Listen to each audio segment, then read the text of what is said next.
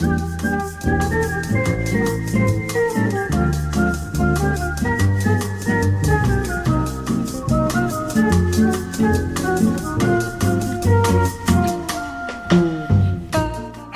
this is Big Talk. Michael Glab here once again in my very informal garage office via Zoom. My guest this week, Eric Brown, the owner of Caveat Emptor. Eric, thanks for being on Big Talk. Thanks for having me, Michael. Appreciate it.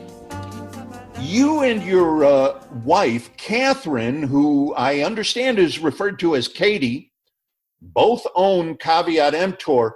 Next year, Caveat Emptor is going to be in business for 50 years. We really wanted to make it to 50 years. It's been around since 1971. We've owned it since 2016.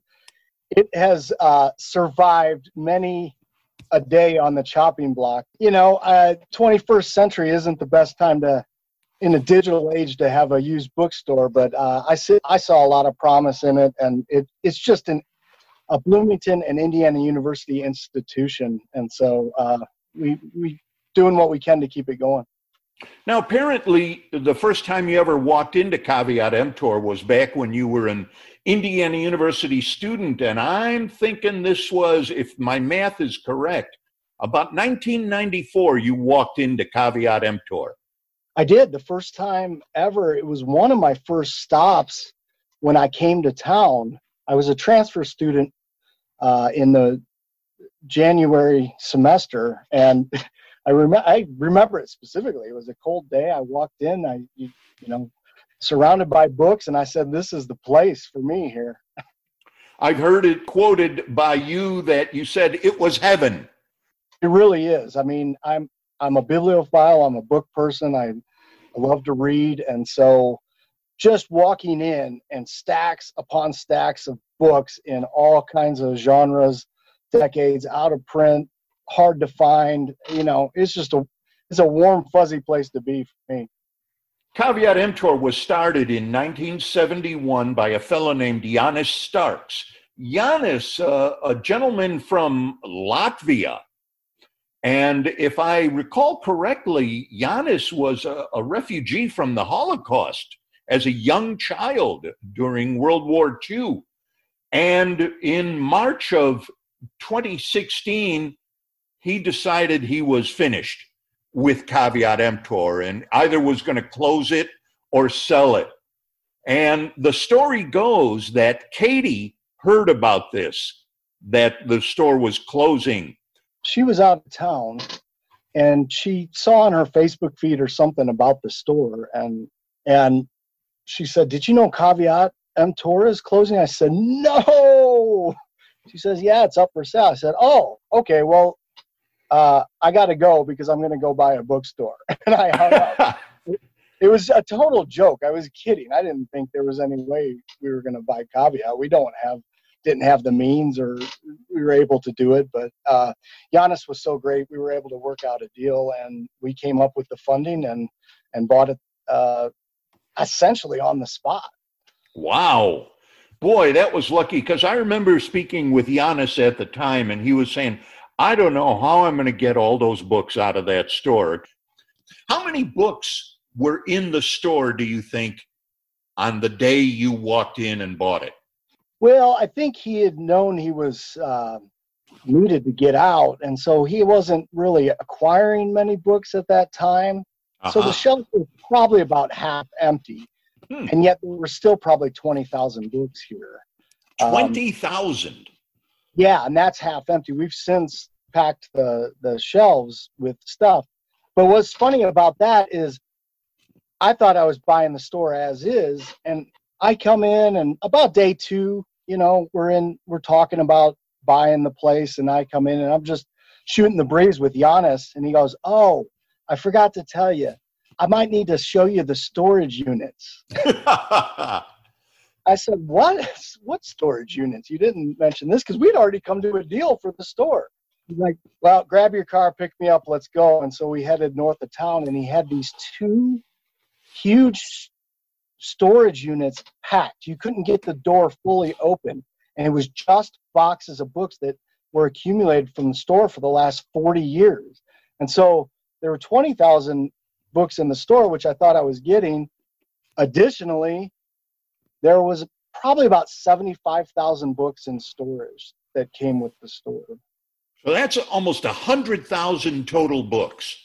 Yeah, that was that's our initial estimate. It was it's somewhere be, give or take, you know, give or take 10,000 between friends, you know. when you took over, you basically bought the entire inventory, you bought the name, but you were a tenant in one of the storefronts on the east side of the courthouse square here in Bloomington on Walnut Street, right in the middle of the block. The books I loved, that was great, but it was really important to me the institution. You know, we we're the owners now, but I don't consider us that. We're just the curators. You know, oh. this is a this is a temple to history and knowledge and uh, all the good things that book lovers really enjoy. And so we're just a curator of, of a store. It's it's Janis's baby. It's it, an extension Indiana University's and Bloomington store. You know, we're just uh, we're just the people who take care of it. You know what's funny? I was looking up to see what all the different bookstores there were here in Bloomington at some certain time, and, and let me just give you the list of uh, some of them. There was Morgenstern's over in the Eastland Plaza. That closed in the mid 1990s. There was Howard's, which was on the south end of the courthouse. That closed in 2013. And then here's a bunch of other bookstores that were and now are not Aquarius Books, Between the Lines, Walden Books, Borders, B. Dalton, and Barnes and Noble. That's a lot of bookstores and a lot of bookstores that are out of business right now. But you're still in it. Yeah, uh, it's determination, stupidity, insanity. Call it whatever, whatever you want. But yeah, uh, been a few close calls, but yeah, we're still hanging in there. And a lot of those uh, previous stores that you mentioned, their owners have come in and wished us luck over the years. And um, you know, some said it kind of like, "Yeah, we wish you the best of luck," and others said it like, "Hey, good luck, man." the story goes that uh, back when you were talking with Janis to buy the place, one of the things you did was ask him what he would do if he were in your shoes. And he gave you, I believe, a one word answer. That's true. He said very clearly, very succinctly move. Why? Well, rent is, just gotten so out of control downtown, and um, uh, lot of the independent stores, let alone independent bookstores that don't have a lot of capital or uh, operating revenue, really can't compete with the dollars that come in from the restaurants and the bars and the chains. A simple family-owned, independently used bookstore really doesn't doesn't really have a shot downtown. Now, I do want to give a shout out to our landlord, and we were coming up against it because our lease was over last year. The one Janis had originally signed, we uh, we had it good for I think three years still uh-huh. when we took over, and that was coming due, and there's just no way that we could uh, survive under the current thing. And they believe in what we do and and some of the things that we were doing and some of our more community oriented attitude towards what we were doing and and they came to the table and and they gave us a deal that that allowed us to at least have a fighting chance down here that's a pretty neat building over there. I know I've taken guitar lessons up on the second floor. There's a bunch of little studios. Did you take them with Sarah? Yeah, of course. She's fabulous. She's so great. Um, I it's funny. I didn't even know she was up there, and we bought the store, and I was moving in, and there she was. I had worked with her with my other business. We have performed together live a couple hundred times in, in my career, and I show up, and there she is at the bookstore, and I was like, "What is going on here?" Yeah, what a place! It's a real it's sort of a social center, that little building there, right on the alley in the middle of the block. last August was when you had your first sort of crisis, I believe. Yeah. Leading up to signing another year's lease. You had three options. Do you recall what they were? We were up against it, so I it was probably move, close, or sell. The other was own your own building. Ah, yeah, that's right. That was a pipe dream. Talk about an investment, huh? My idea for that was almost similar to what happened in the last week or so with our appeal that we're closing to almost, Yeah. you know, that would have had to been a, a national, maybe even international effort to get people to have the store survive. Why didn't you just move to, for instance, say the Eastland Plaza? It's a strip mall. It's down by uh, College Mall Road on Third Street. That's just not what Caveat Emptor is. Caveat Emptor to me is is that funky little independently run bookstore stuffed full of neat books that has its own vibe, its own history, its own it's almost its own entity, you know, and and every good college town deserves a, a store like that. And you know, move into just um, and nothing against any of those type of stores, but that's just not what we are. And it, to me, the ethos of of what this is is would disappear the second we tried to do something like that. So, uh, nothing against Janis's advice, but uh, we just couldn't do it. We, you know, he he could have.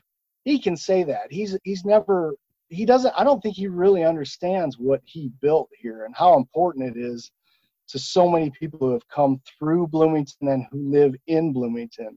Uh, I recognize that. That's not a move. I w- I wouldn't even entertain that. Eric Brown, the co-owner of Caveat Emptor.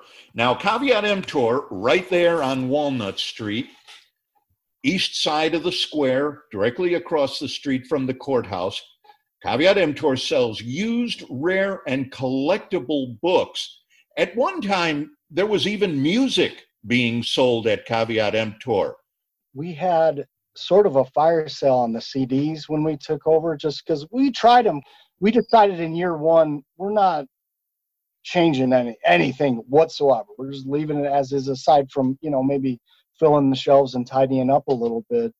So it- CDs just obviously were not uh, something of you know the 2010s that we should be selling. So we got rid of those. We technically sell vinyl, but it's so hard to keep in that our selection is pretty poor. Now, since we've been shut down, we're partnering again with someone else who's going to bring in a couple cases of vinyl. So hopefully it'll be full circle, and we'll uh, we'll do a we'll dabble in the music again when we reopen. before the listeners get scared to death when you said when since we've been shut down it doesn't mean the business has closed it means like everybody else you're under the quarantine because of covid-19 Yes, that's correct. Um, and we we closed down pretty early. We didn't even want to mess with that. Uh, it it just we're we're a kind of a comfy, cozy little uh, place, and and you know there's no way we could even early on that we could keep any social distancing or so. yeah It was pretty easy. You know, let's let's just shut this thing down. you know a neat thing that you did is when you bought the place you kept the few staff members that Janis had hired you kept them on we did like i said that first year we made the decision we love this place as is. I have everyone has their idea. I had my ideas about what i wanted to change but i didn't want to come in guns blazing and, and just start changing things. And i especially didn't want to put anybody out of a job. I mean it was it was tough. We could have easily taken all the hours ourselves and saved a lot of money and maybe done better. I have no idea but to me it's just a no-brainer people had jobs and livelihoods and we we didn't want to interrupt that One of the neat things about Caveat Emptor is you can walk into the place and have blinders on. You can't see a thing, but if you walk in, you know you're in a bookstore. yeah it's one of the most commented on things when people walk in, and and that's a, both a joy and a shame because it it's unique in this day and age to have that smell and that vibe. Um, there are people who bring their kids to IU for the first time now who have grown up in a town without a used bookstore and they Wow. because i mean how many what percentage has closed the last 10 15 20 years Right. and they specifically what store is one of the first stops so the parents can show their kids hey this is what a used bookstore is like and more importantly this is what it smells like. This is the ambiance. This is this is something you cannot create. I mean you can't make this up. This that has to be you know this is a unique situation. And if you and I know kids, I'm sure there's a lot of eye rolling going on when that's being done.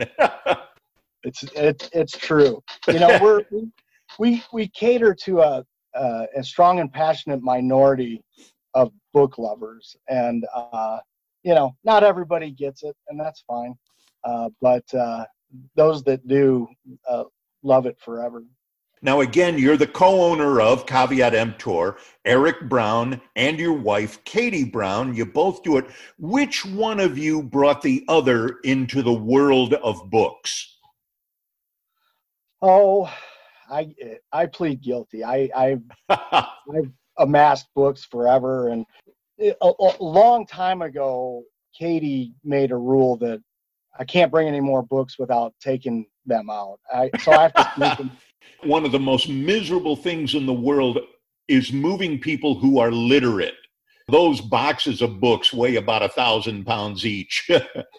yeah people who move or family members who are dealing with the states it's it's books are kind of a burden unless you uh, just have an insane passion for them you know so I know one thing that I've done as I've grown older is I said, I can't keep every book that I've bought.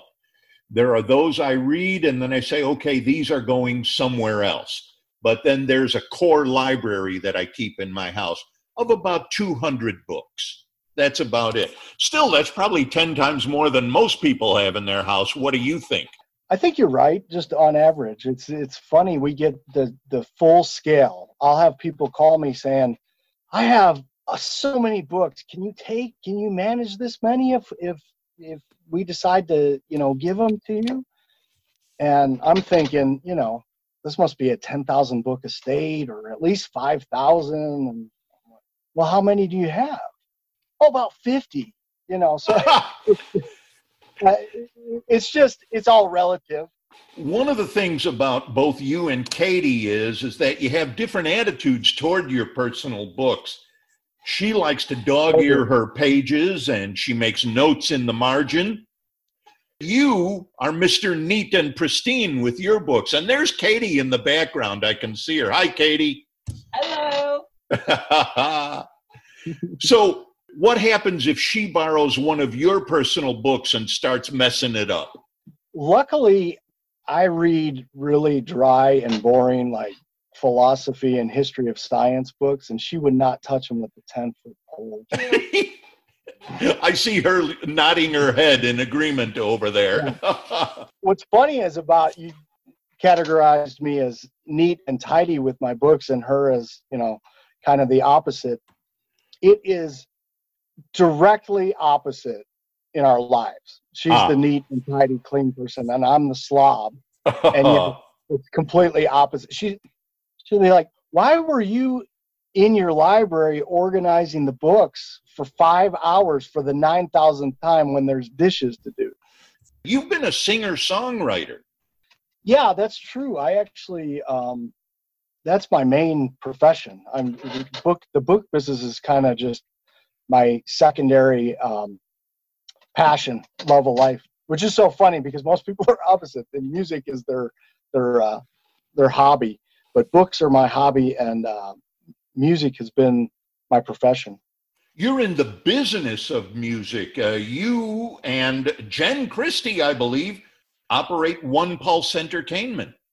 Yeah, that's right. We started One Pulse about five years ago. Uh, we had done some shows together and performed together and just really hit it off. You know, there's so much talent in uh, in Bloomington, not only from the music school, but just local. Just there's so much musical talent. But as the years went on, there's not really much of an outlet. Kind of similar to the book business. There are a lot of live music venues that have closed the last 10, 15, 20 years. And so uh, One Pulse Entertainment is really about getting great musicians together and, and keeping them in the professional music business. Now, I've heard about Eric Brown and the L Street Band, and you told me right before we started recording that it's got a different name. What is that name? Eric Brown and the Hungry Hearts. Aha. Well, it's called Eric Brown and the Hungry Hearts. Uh, essentially, we started off as a Springsteen tribute cover band, and uh, it just kind of morphed into we, we, we through One Pulse Entertainment. We do a lot of classic rock from the 60s, 70s, and 80s. Through One Pulse, we do some tributes like Springsteen and Tom Petty. And then we also have eclectic shows like we did a Woodstock show last year for its 50th anniversary. So it's just, uh, I name the band something different every time we do something. So when it's Springsteen, it's Eric Brown and the Hungry Hearts. When it's Tom Petty, it's Eric Brown and the Heartlanders. You know, when ah. it's Woodstock, we'll we'll name it something else themed to the to the show. So it's always kind of Eric Brown and the something or other, depending on what we're trying to pull off. Last week, you and Katie put out a little announcement on social media saying, Times are tough. We might not make it. And then a surprise came. We put that message out and quite literally overnight, probably two to 300 orders from all over the country because uh, it went semi viral that first night. You almost had trouble keeping up with those orders, huh? We did. We're still working hard to keep up. you know, we're just a brick and mortar store.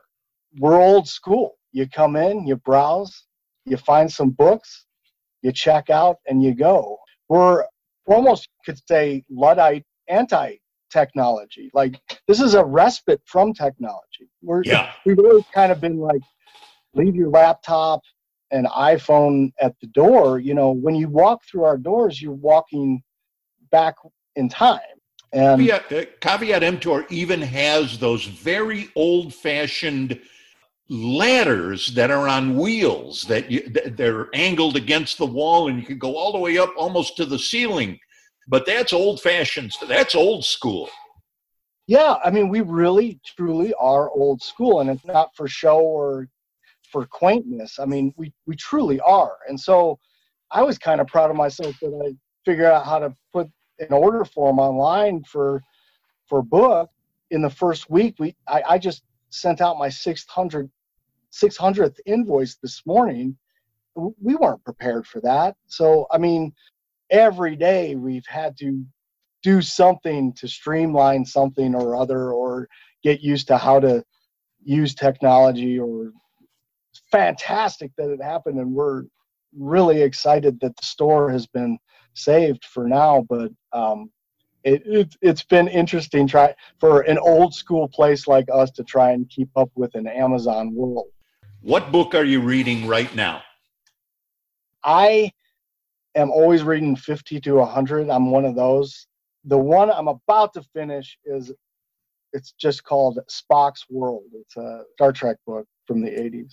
Eric Brown is the co-owner of Caveat Emptor. That's the used rare and collectible bookstore that's on Courthouse Square, Walnut Street, in right in the middle of downtown Bloomington.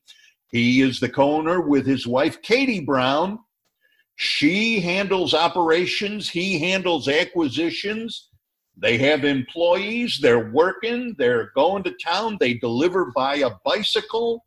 Uh, they're, they have programs having to do with giving books to schools and, and even IU departments. Things are happening. Uh, so far, so good. Although, hey, who knows what's going to happen tomorrow. It's real important to me to mention that um, the community, uh, both micro and macro, has been amazing. And what I mean by that is uh, here in town, Bloomington, we're we're dealing with uh, a real existential crisis for people, for small businesses, for nations, for everybody. Everybody is really dealing with a tough time.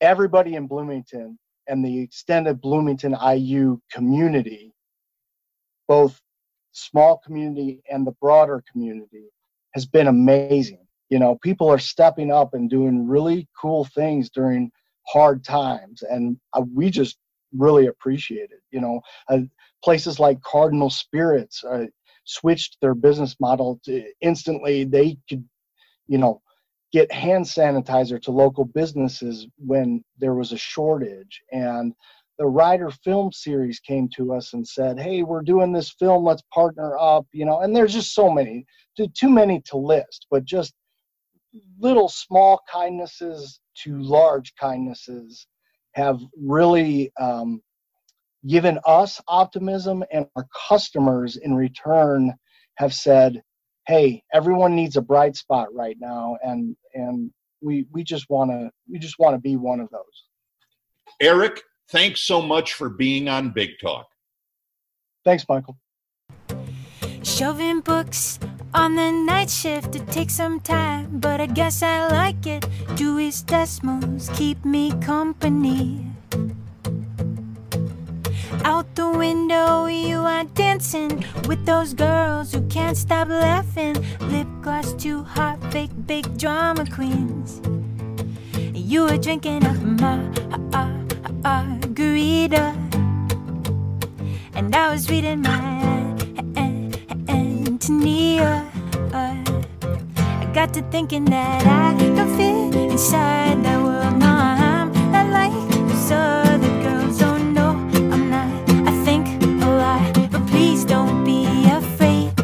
Just cause I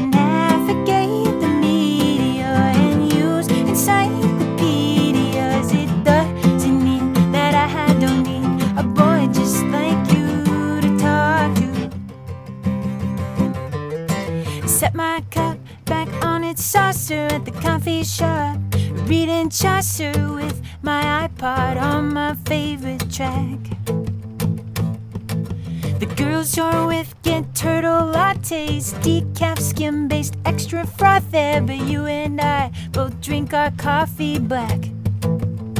You were talking about A, A, A, ACDC. And I was playing my poo, ooh, ooh, ooh.